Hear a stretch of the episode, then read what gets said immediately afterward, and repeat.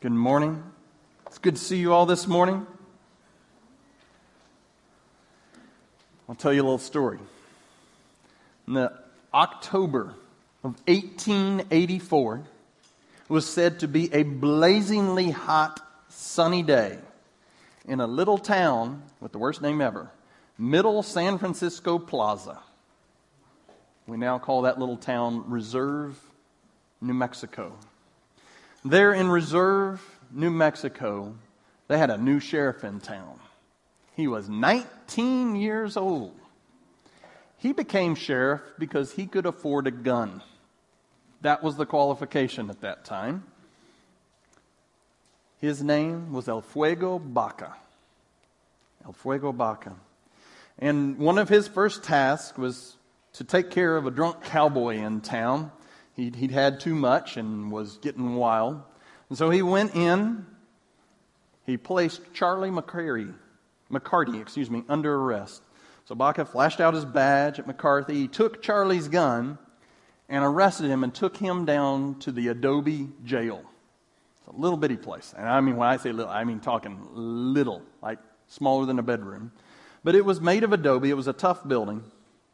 And Charlie's fellow cowboys wasn't, weren't real happy with El Fuego Baca. As a matter of fact, they decided they were going to go get Charlie out of jail because he really didn't need to be there.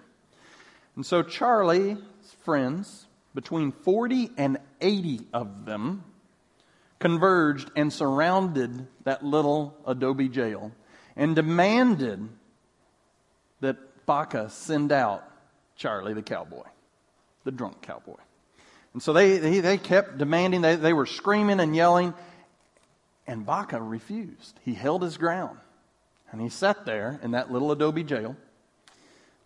And somehow a shot rang out, and then another, and another. And it's estimated that after 33 hours of shooting, roughly 4,000 rounds fired at this little place, Baca and his little six shooter was the only one to strike blood. He shot and killed four of his attackers. He wounded eight others and didn't get a scratch. After that time, they decided to call a truce because everybody was out of bullets. The incident became known as the Frisco Showdown. We all love a good Wild West story, right? I mean, how many cowboy movies out there? I mean, how many times? I don't think that there, there is not a male in this building that has not said, "Go ahead, make my day." One time, like we all love the showdown. But there was a showdown that even Baca and his 40 to 80 attackers, uh, those odds didn't even compare. It, it, wasn't a Wild West showdown, though. It was, it was kind of up north, like up north in the Middle East. There was a lone good guy, and he faced off. He called out the bad guys, all 850 of them. It's one of the most iconic miracles of the Bible. And 1 Kings 18 is where we're going to be. We're going to read the whole thing. So if you have a Bible, open it up. If you don't, let me encourage you today to grab one of those Bibles, one of these black ones out there. It's on page 299. We're going to read this whole thing. It'll help you to kind of follow along. But this showdown took place on a place called Mount Carmel.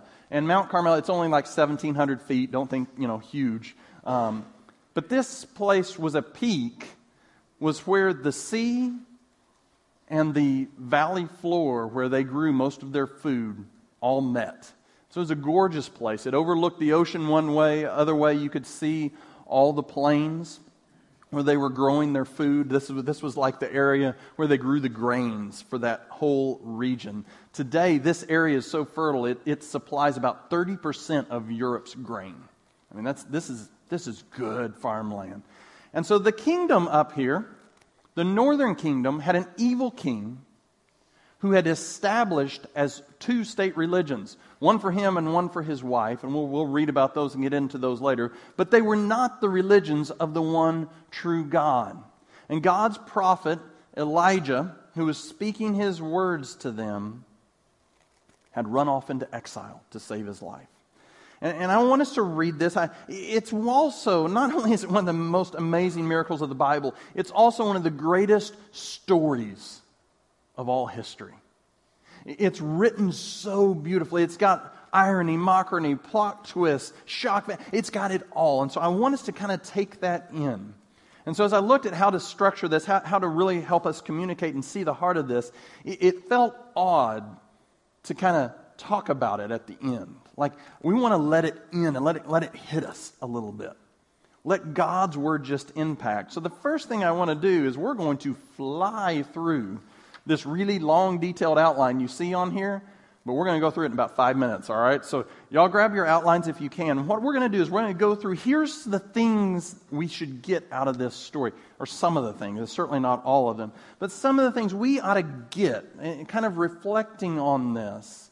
And then we're going to walk through this story, and I want you to see them. Kind of like, y'all remember the old highlights pages? I don't know, everybody my age probably does. All right, it was a picture, it was like a hand drawn picture and you were supposed to find other pictures in it, other little things in it, little nuggets that had a theme. Well, that's what we're going to do today. We're, we're going to have our list of things we're looking for, and then we're going to read through and just let the text speak for itself. So, the first thing, the first theme, theological theme for this, is God is the only real God.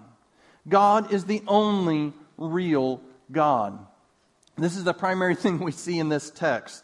So, there's three things I want us to kind of get in that, all right? Here, here's where the rubber meets the road, so to speak. So, the first thing trust in God who is sovereign. Trust in God who is sovereign. Sovereign means he rules everything, he is in charge. Nothing goes down that God does not allow or do himself. Trust in God who is sovereign. Second, worship God who has unlimited power. Worship God who has unlimited power. A third thing, pray to God who changes people's hearts. I'm going to go through that one more time because I know we're going really fast. God is the only real God. Therefore, we should, here, here's the do, we should trust in God who is sovereign. We should worship God who has unlimited power. And we should pray to God who changes people's hearts. So that's kind of the premise, all right, and building on that logically. So God is, He is the real God. Therefore, any other God is not real, all right? Basic logic here. So, point two. Therefore, your idols, your idolatry is a big joke. Now, catch the wording there. I didn't say idolatry is a big joke.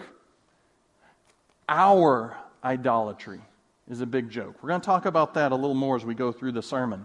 It's easy to see these guys are messed up. But we need to be very careful and not point to those guys we need to look inward and see ourselves. Therefore, your idolatry is a big joke. So, what should we do about it? Number one, do not hope in false gods who will not answer. Do not hope in false gods who will not answer. Number two, do not trust in false gods who cannot save. Do not trust in false gods who cannot save. And then finally, repent because your idolatry will be judged. Repent because your idolatry will be judged. That word repent, it's definitely a church word, all right? So I know I'm using a church word today it was also Jesus' first sermon repent, for the kingdom of God is at hand. So it's a good church word, all right? We, we take that one well from, from our founder, Christ, our, our central, our core, our everything Christ. He said, repent. And what that means, it, it, was, it was, in its original language, it meant to turn around. All right? Direct translation, turn around. But the way the Bible teaches is we were going in our way of sin, and we turn to Christ way. It's a, um, it, it's a shifting of allegiance. It's we were our own. the Bible actually says we were even part of the power of this area, part, part of the devil's kingdom in our ways, every one of us. and we turn to Christ's kingdom. All right? So those are the things we're going to look at. We're going to come back to that, all right? So even if you didn't quite get all that, if it's not absorbed, that's it's not supposed to yet, all right?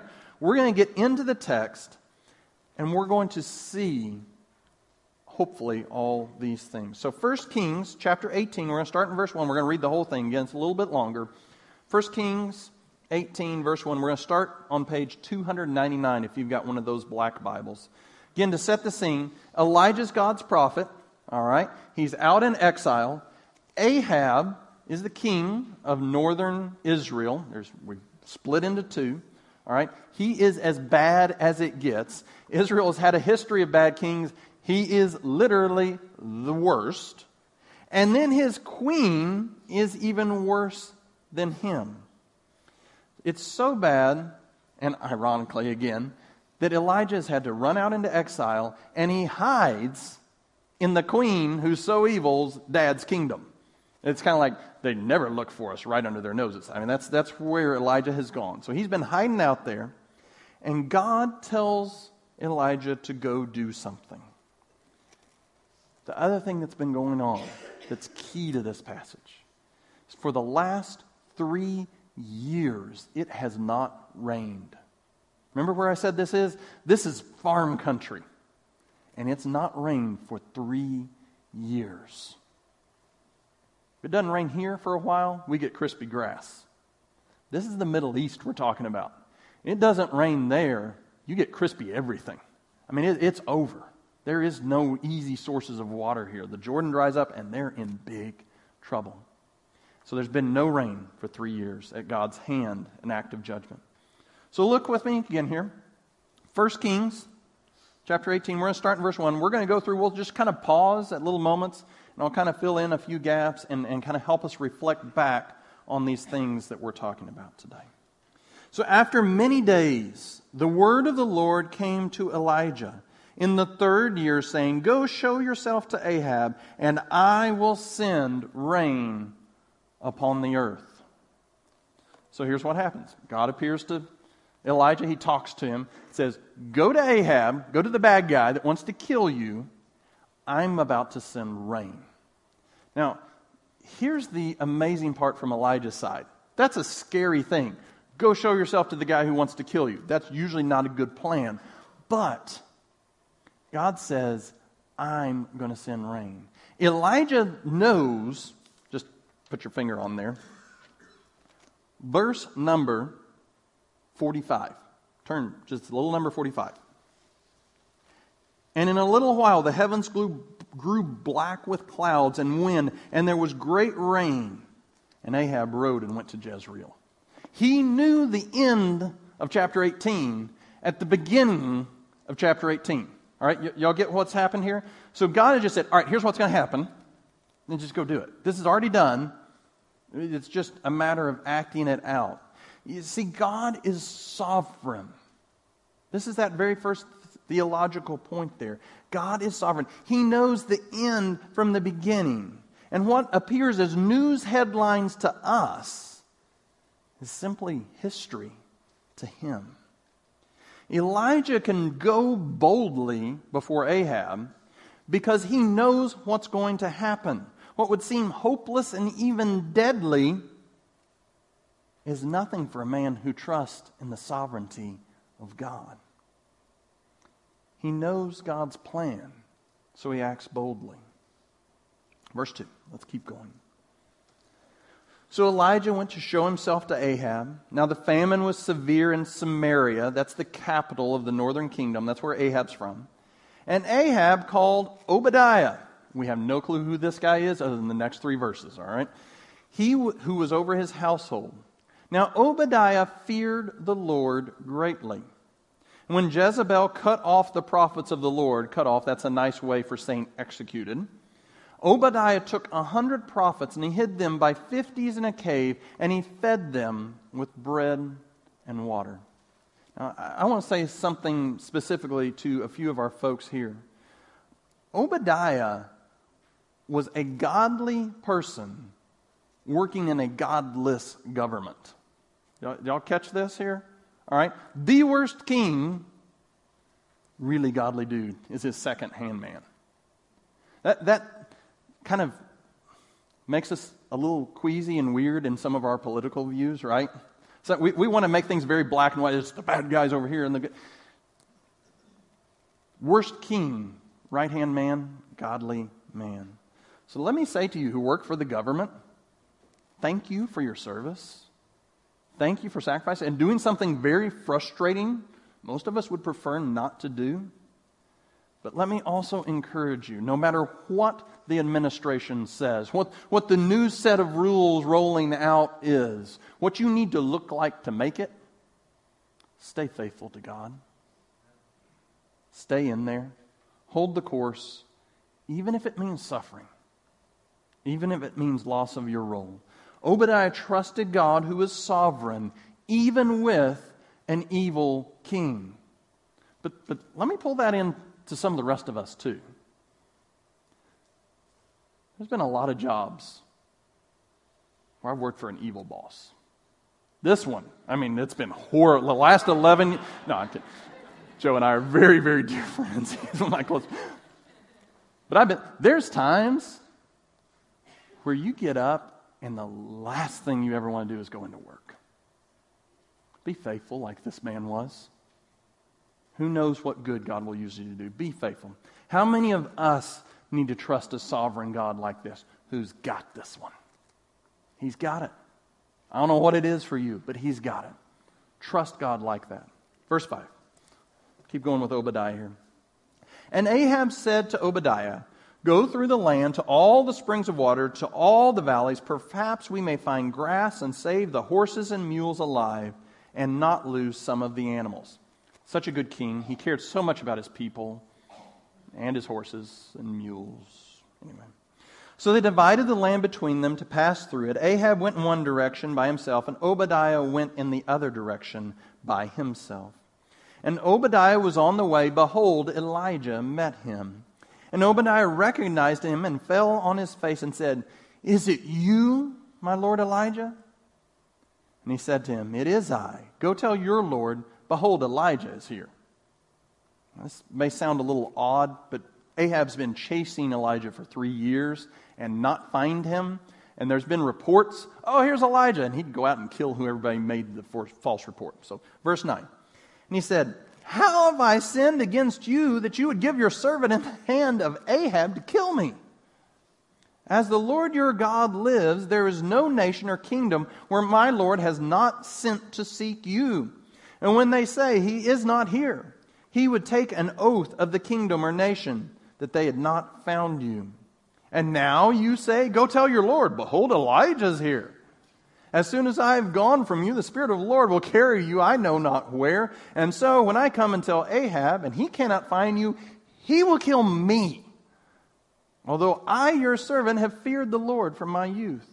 Has it not been told, my Lord, what I did when Jezebel killed the prophets of the Lord? How I hid a hundred men of the Lord's prophets by fifties in a cave and fed them with bread and water?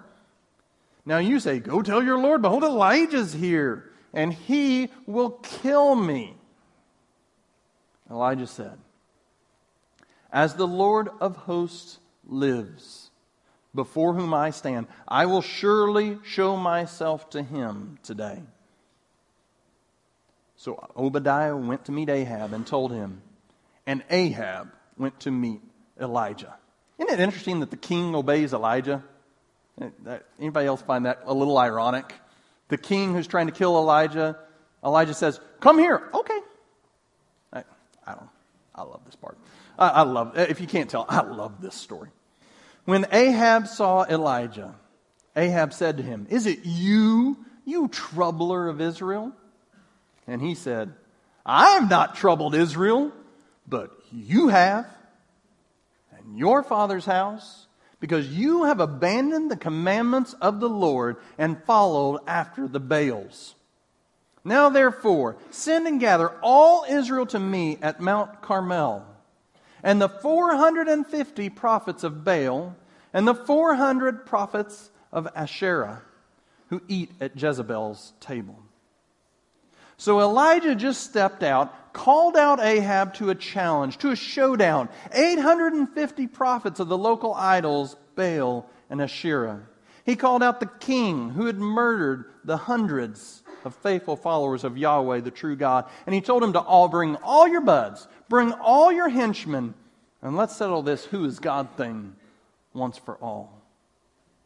Ahab sees his chance to deal a death blow to the old, outdated, exclusive worship that he saw on the wrong side of Israel's history. He was jumping at the bit to deal a literal death blow, blow to this weird dude who kept talking about God and the scriptures, about how sinful all of Israel was. And the guy who'd asked God to make it stop raining, too.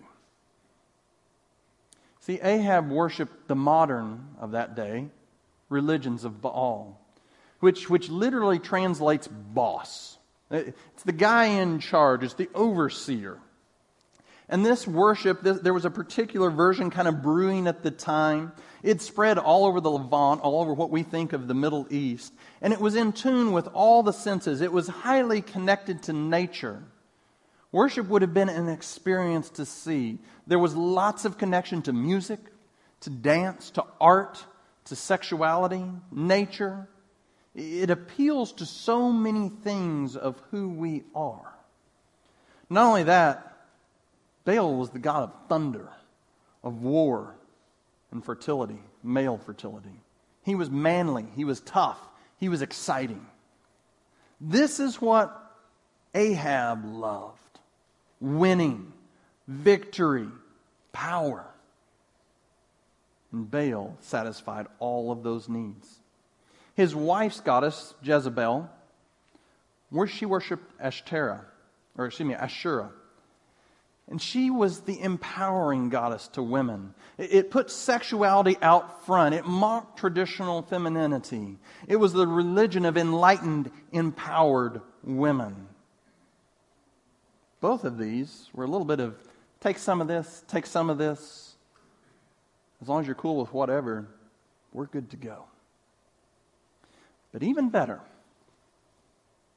both of these religions supported Ahab and Jezebel's political power. Take away the symbols a cow, a phallic pole. It looks like to me you've got Western civilization pretty well summed up. This is us. Granted, we don't have a cow statue, right? We don't dance around telephone poles. But strangely enough, we bow down to idols just like those silly ancient peoples did. You can tell when someone's idol gets stepped on because they get upset. How many of us need to scroll through our Facebook seeds, see what makes us mad? See when somebody's treading lightly on the idols. Oh, and heaven forbid they do, then we get real mad. It's amazing how when someone deals a blow to our idols, whether they be moral, cosmetic, dietary, sexual, we get angry. We fight back. Those people are bigots, they're fools, they're trolls, whatever the word might be, because they stepped on me. You see, the ultimate idol isn't a cow or a big pole or a political party or a position at work. The ultimate idol that every one of us bow down to resides right in here. Boil it down, we worship ourselves. We want to set the rules. We want to be God. Does that sound like maybe Eve from the garden? Remember Satan's temptation? You will be like God. Oh, give me that fruit. And every one of us eat and eat and eat. You see, it wasn't those foolish people out there with the dumb idols. It's the foolish people in here. And, and I want to speak kind of home folks, church members here for just a minute. It's us. We say we worship and follow the true God, but look how many times we stray off.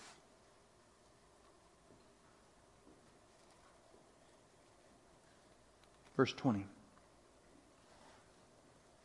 So Ahab sent to all the people of Israel and gathered the prophets together at Mount Carmel. And Elijah came near to the people and said, How long will you go limping between two different opinions? If the Lord is God, follow him. But if Baal, then follow him.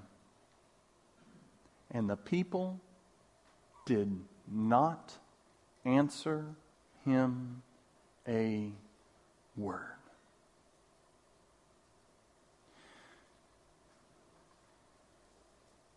Silence. Perhaps one of the loudest things they could have said. Did you catch that language he used? How long are you going to go limping around? I remember few times. One of my joyous ailments as I've gotten older, I have weak ankles, and, and rolling an ankle. Man, it is the most horrible. Like, you know it's coming, you start to feel, and there's nothing you can do, and on it goes, whoo, the pain. And then for days, out, you know, it's. Elijah says that's exactly what we look like. We look like the dude or the lady who's rolled an ankle and it's not even bound up. They, you know, they're not doing anything about it. They don't have the boot. They don't have the. They're just hobbling around. says that's what you look like because your hearts are divided. You won't say it's God, but then you kind of want some God. Students,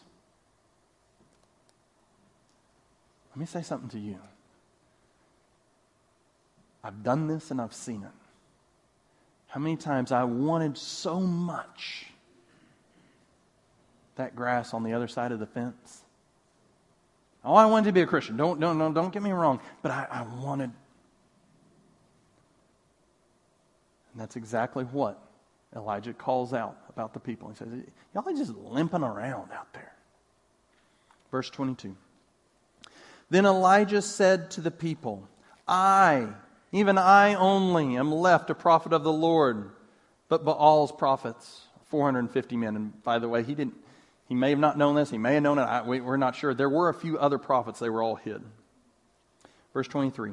Let two bulls be given to us, and let them choose one bull for themselves, cut it in pieces, laid on the wood, and put no fire to it. And I will prepare the other bull and lay it on the wood and put no fire to it and you call on the name of your God, and I will call on the name of the Lord. And the God who answers by fire, he's God. And all the people answered, It is well spoken. Hey, that's a good idea. Then Elijah said to the prophets of Baal, Choose for yourselves one bull and prepare it first, for you are many, and call upon the name of your God, but put no fire to it. And they took the bull that was given them, they prepared it, they called upon the name of Baal from morning until noon, saying, O Baal, answer us. But there was no voice, and no one answered. They limped around the altar that they had made. Do you catch that last phrase? Same word, right? Elijah says, Y'all are limping around between two gods. And then Elijah makes fun, or the, the writer makes fun of the worship of Baal. They were just kind of limping around. They were dancing. They, they were dancing. There was, there was a big ceremony that went on with this. And it just looks like they're limping around out there. Do you catch that he equated the two? All of us who keep limping around, really not following God, as we ought. Strain off. That's limping around. so is following Baal wholeheartedly. Our divided hearts are no good, just like theirs, who are following the idol fully. But that idol didn't answer. There was no reply. There was no answer, of course, because he wasn't real. Listen to what happens. And at noon, Elijah mocked them, saying, Cry aloud, for he's a God. Either he's musing or he's relieving himself. He's on a journey. Perhaps he's asleep and needs to be awakened. You know, everybody needs a little nappy poo, right? And they cried aloud and they cut themselves, as was their custom, with swords and lances until blood gushed out of them. In other words, they were saying they were so dedicated, I'll, I'll sacrifice even myself to you. Verse 29. And as midday passed, they raved on until the time the offering of oblation, in other words, late afternoon, early evening. But there was no voice no one answered. No one paid attention. All those things we go after, they don't answer. That time when you're at your darkest moment, boy, don't count on social media to cheer you up. Probably going to go the other way. Those false idols never answer. An idol never satisfied. An idol is not a real God. Verse 30. Then Elijah said to all the people, Come near to me. Do, you see how even how it starts? There's relationship right from come close, get in, let's be together. And all the people came near to him, and he repaired the altar of the Lord that had been torn down. Elijah took 12 stones. There were 12 tribes. At this point, it's kind of faded a little bit, but there was one stone for each tribe. According to the number of tribes of the son of Jacob, to whom the word of the Lord came, saying, Israel shall be your name. Verse 32 And with the stones he built an altar in the name of the Lord, and he made a trench about the altar as great as would contain two seahs of seed. In other words, the trench would hold roughly 40 gallons.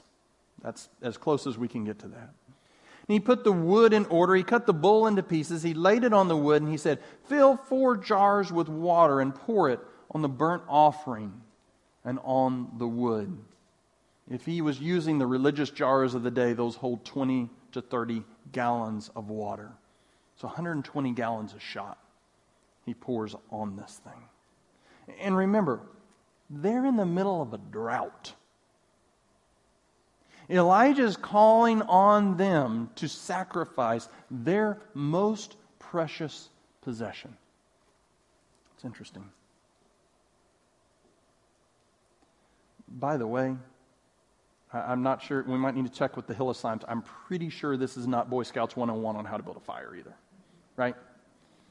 Verse 34. He said, Do it a second time. They did it a second time. He said, Do it a third time. They did it a third time. And the water ran around the altar and filled the trench also with water. There's so much water, the dirt can't even hold it under this thing. It's flowing out into this trench. Only a true God could respond in this circumstance. That's exactly what Elijah's trying to prove to them. Verse 36. The time of the offering of oblation, Elijah the prophet came near and said, O Lord, God of Abraham, Isaac, and Israel, let it be known this day that you are God in Israel, and that I am your servant, that I have done all these things at your word. Answer me, O Lord, answer me, that this people may know that you, O Lord, are God, and you have turned their hearts back. There's no dancing, there's no music, no jumping around, no cutting. He just asks. And do you catch this? The very end there. You, O Lord, are God, and you have turned their hearts back. We get this, so far, it's been kind of a bleak message, right? All y'all are wrong. Here's the twist God changes hearts. Let's keep going. Verse 38. Then the fire of the Lord fell and consumed the burnt offering and the wood, but catch this part, and the stones and the dust, and licked up the water that was in the trench. And when the people saw it, they fell on their faces and said, The Lord, He is God. The Lord, He is God. God does change hearts. So let me challenge you. Some of you, I, I hope, are feeling some burden of our idols. God changes hearts. God didn't bring you here today to hear His word to leave you the same. God changes hearts so dramatically that God the Son came to earth, became a human, eternal God became a human, lived a perfect life, and fulfilled all those righteous requirements that we couldn't. He didn't eat the fruit of idolatry. He relied on God the Father the whole time. He obeyed all the time. And then, not just to provide the righteous requirement of the law, but to take away the judgment that was coming, he bore sin on his body and died on the cross. That's what we celebrate when we talk about Jesus' death. He took our sin, he took my sin upon himself. He died. Three days later, he rose again to prove who he was.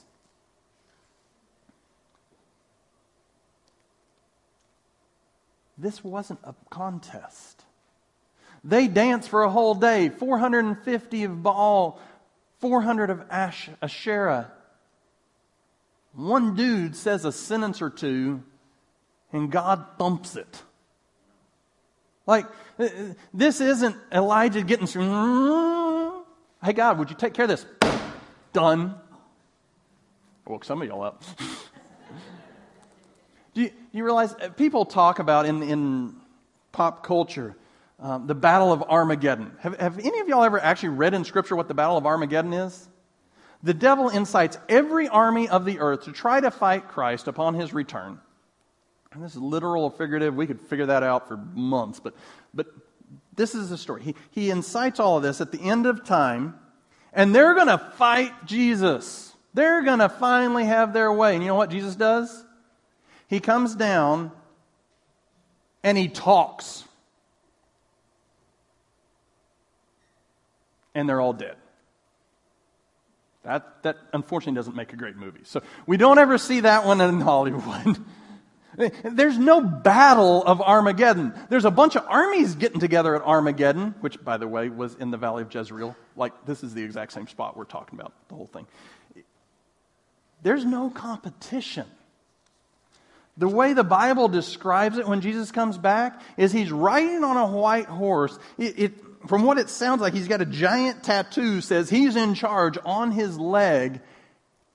And he doesn't have a sword. He is the sword. His words pierce anything.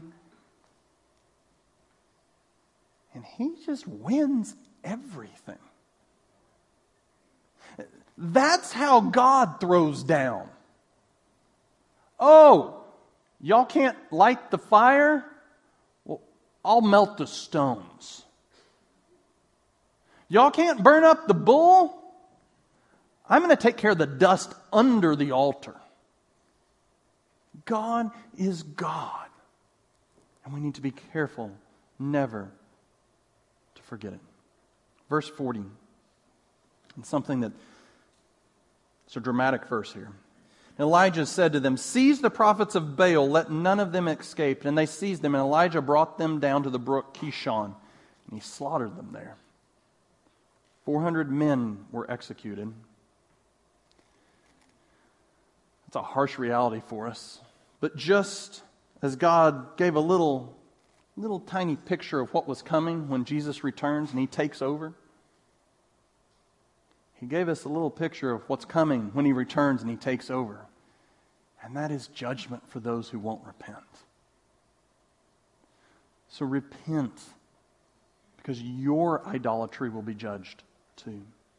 Repent of your idolatry. Trust the gospel. Turn to Christ before it's too late. Verse 41. And Elijah said to Ahab, Go up, eat and drink, for there is a sound of the rushing rain. So Ahab went up to eat and drink, and Elijah went up to the top of Mount Carmel, and he bowed himself down to the earth, and he put his face between his knees. The humble man who had led all of this still knew who was really in charge. He bowed before God. He said to his servant, verse 43, Go up, look toward the sea. And he went up and looked and said, There is nothing. And he said, Go again seven times. How long have you been praying? How long have you been praying? We stop short. Verse 44. And at the seventh time he said, Behold, a little cloud like a man's hand is rising from the sea.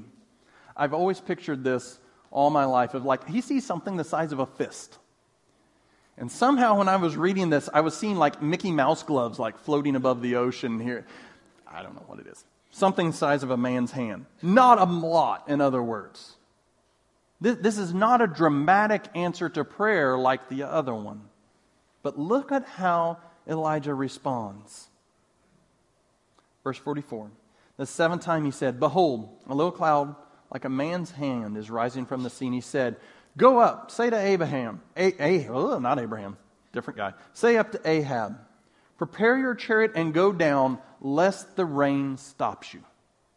So he sees a cloud this big, and he says, Man, you better get out of here or you're going to get stuck in the mud. That's faith. That's repentance. God said he was going to make it rain. Oh, there's a little tiny cloud. God's doing what he said he's going to do. Trust in a sovereign God. Trust him. Verse 45, we read it earlier, we're going to read it again. And in a little while the heavens grew black with clouds and wind, and there was a great rain. And Ahab rode and went to Jezreel. Okay, we got the bonus miracle here. Wait for it. 46. And the hand of the Lord was on Elijah, and he gathered up his garment and ran before Ahab to the entrance of Jezreel. 18 mile race. Dude and a chariot dude wins. All right? I, and there, I have no idea what the point of that is, other than to say, what an amazing day. Eh, you think back, and all these people, and again, people watching this, thousands of people are watching this whole thing go down. What do you think their response is going to be? Their first, Lord, He's God, He's God. But you know what they do? They keep worshiping Baal and Asherah.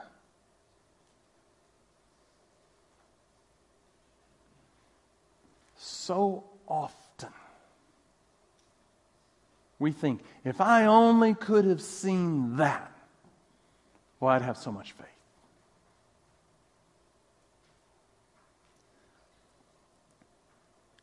The reality is, God has shown it to you by His very word today. So the question that remains is how will you respond? Will you trust the God who's sovereign instead of letting your heart worry? Will you worship the God who has unlimited power instead of being distracted by the game on your phone? Will you pray to the God who actually changes people heart, people's heart? Instead of yelling at them, worrying about them, giving yourself an ulcer because you can't change them. Will you hope in a false God? Will you trust in a false God? Because they're not going to answer or save. Or will you repent and turn to the true God who will judge all those false idols? We're going to pray. Our, our musicians are going to come back up. We're going to sing. We're going to sing about this God. This God. Worship like never before. If you need to repent for the first time, you, you need to know what, how to, where it start? Where's, where's the starting point to this? I'd love to talk with you. Joe would love to talk with you. Somebody who brought you would love to talk with you. Turn to the true God. And for the rest of us in here, let's stop limping around, folks.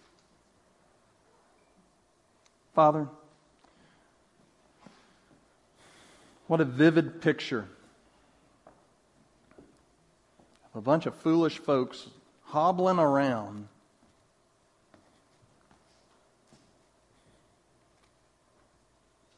Worshipping a cow and a stick. Lord, thank you that you give us pictures to show us how foolish what a big joke our idols are. Father, let us not think we're the sophisticated ones, but see ourselves and turn to you.